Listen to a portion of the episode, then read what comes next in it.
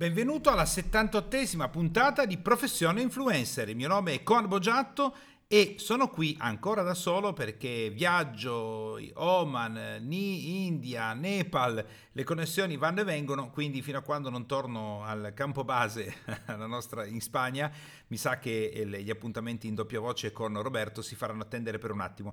Però intanto noi andiamo avanti con le nostre attività, io mi occupo della parte più comportamentale psicologica, ma anche tecnica, eh, che se, se collegata alla parte imprenditoriale, quindi dello sviluppo del business, e oggi voglio toccare un argomento molto interessante. Mi sono ritrovato a discutere proprio oggi pomeriggio in un nostro meeting con Manabi eh, Repici, con il quale abbiamo fatto un'interessantissima doppia puntata sull'importanza di utilizzare lo smartphone con la loro società Mobile Video Marketing e stavamo proprio parlando della tensione psicologica dello stress che un influencer sperimenta perché vive di traffico non controllato. Allora, innanzitutto dobbiamo distinguere ancora una volta che cos'è il traffico controllato da un traffico non controllato.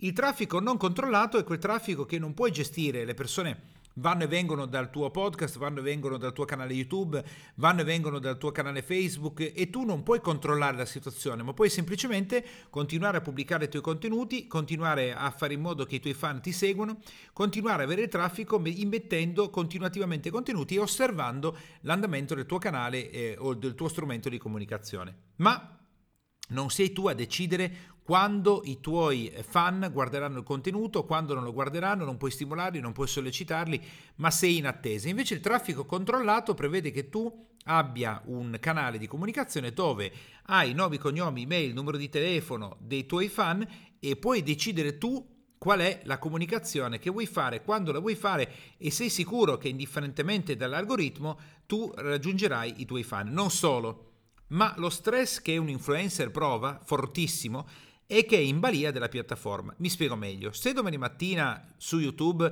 decidono di cancellare tutte le trasmissioni o comunque di non dare più la visibilità che davano prima relative alle macchine e alle moto e tu sei un influencer di macchina o di moto, sei fregato.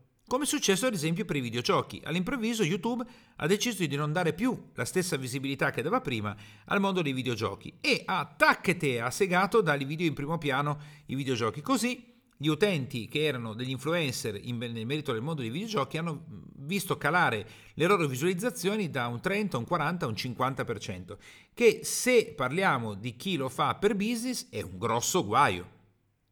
Quindi vuol dire che se domani mattina la piattaforma dove tu stai pubblicando, dove stai facendo la tua attività di influencing e tutto il resto, decide di chiuderti l'account per mille motivazioni, decide di eh, ridurre il traffico, decide di cambiare posizionamento, decide di cambiare l'algoritmo, tu non puoi farci nulla. Anzi, tutto il tuo business può crollare all'improvviso. All'improvviso puoi trovarti con un pugno di mosche in mano.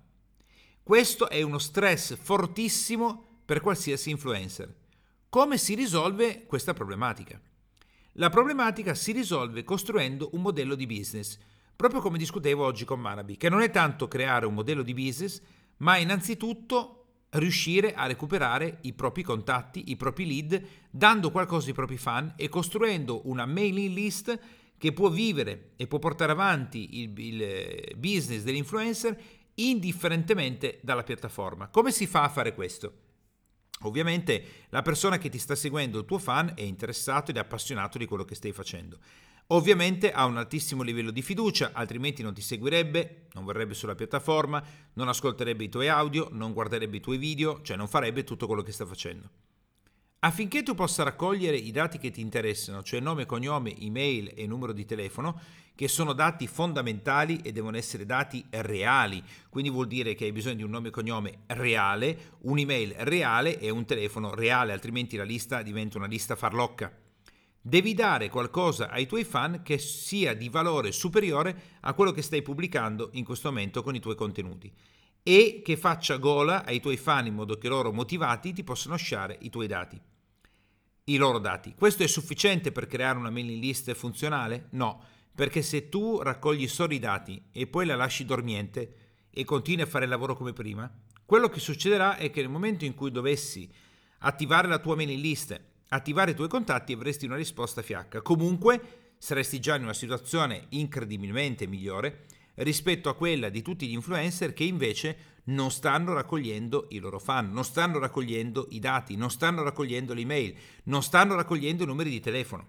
Dopodiché è importante coltivare la propria mailing list, continuando a dare dei contenuti esclusivi che non dai online. Perché se li dai già online è insignificante per le persone seguire anche la messaggistica o la comunicazione che hai tramite i canali privati. Quei canali privati devono contenere informazioni che non dai sui canali pubblici. Questo che cosa fa? Motiva la persona a seguire la tua comunicazione in merito alla tua, eh, a quella che è la mailing list o comunque quello che è la tua comunicazione privata e quindi la rende reattiva in futuro a fare determinate operazioni. Facciamo un esempio specifico. Supponiamo che tu in questo momento sia un fortissimo influencer su YouTube. Il tuo business è su YouTube. Il tuo business sono in product placement, tutto a fila liscio. All'improvviso YouTube, per diverse segnalazioni, perché hanno scambiato un account con un altro, perché è successo qualcosa, perché ti sei sbagliato nel dire qualcosa in tuo video, decide di chiuderti l'account. Tu scrivi, scrivi, scrivi, ma non riesci a avere risposte. YouTube non ti risponde, ti chiude l'account e tu apparentemente saresti a pezzi con il tuo business, ma tu sei stato previdente e hai la mailing list, hai i numeri di telefono, hai creato dei Telegram channel, puoi comunicare con i tuoi fan spieghi l'accaduto, spieghi che è successo questo, questo e quest'altro e che tu non puoi più eh, comunicare su YouTube per determinate motivazioni e che apri il tuo account su Twitch, che apri il tuo account su TikTok, che apri il tuo account su Vimeo, che apri il tuo account su Facebook, che crei un gruppo Facebook, che apri eh, Instagram. Insomma, veicoli le persone che ti stavano seguendo su di un canale su di un altro canale. Che cosa succede? Le persone non ti seguiranno? Certo che ti seguiranno ti seguiranno perché hanno imparato a seguirti su quel canale. Quindi sono affezionate a te, non al canale. E se tu ti sposti di canale, ti seguono lo stesso. Quindi come vedi eh, la tipologia di traffico controllato o non controllato fa la differenza fra un business che ha futuro, fra un business che ha la possibilità di continuare nel tempo, fra un business che invece potrebbe, o fra un business che potrebbe sparire domani mattina e che potrebbe non avere nessuna possibilità di poter crescere nel futuro. Non solo, ma il fatto di avere un traffico controllato ti, pense, ti consente di comunicare direttamente con i tuoi eh, fan, con le persone che ti stanno seguendo e anche di avviare delle proposizioni business decisamente interessanti, che invece in pubblico non faresti, perché sono più riservate, perché richiedono una comunicazione maggiormente one to one perché richiedono anche una cura e una crescita della tua mailing list e quindi della tua lista contatti e quindi dei tuoi follower e barra tuoi fan diversa da quella che puoi fare online. Quindi come vedi hai vantaggi straordinari. Te ne do un altro nello specifico. Una volta che tu hai costruito una lista di traffico controllato, puoi senza ombra di dubbio trasformare tutto anche in un Telegram channel separato. Un Telegram channel separato ti consente di avere un contatto iper mega diretto con una fruibilità immediata e un'altissima attenzione da parte dei tuoi fan perché loro ti stanno dando l'opportunità di entrare in contatto con loro direttamente dallo smartphone. Uno degli esempi in questo momento fortissimi è il cantante Achille Lauro che ha un, un, canale Telegram con decine e decine e decine di migliaia di fan che lo seguono, totalmente invisibile online perché il Telegram channel ovviamente non si vede online, lo vedono solo le persone che sono iscritte e sta facendo un enorme traffico che però, come ti ripeto, è totalmente invisibile nella parte online, quindi tra le altre cose passa anche completamente sotto traccia.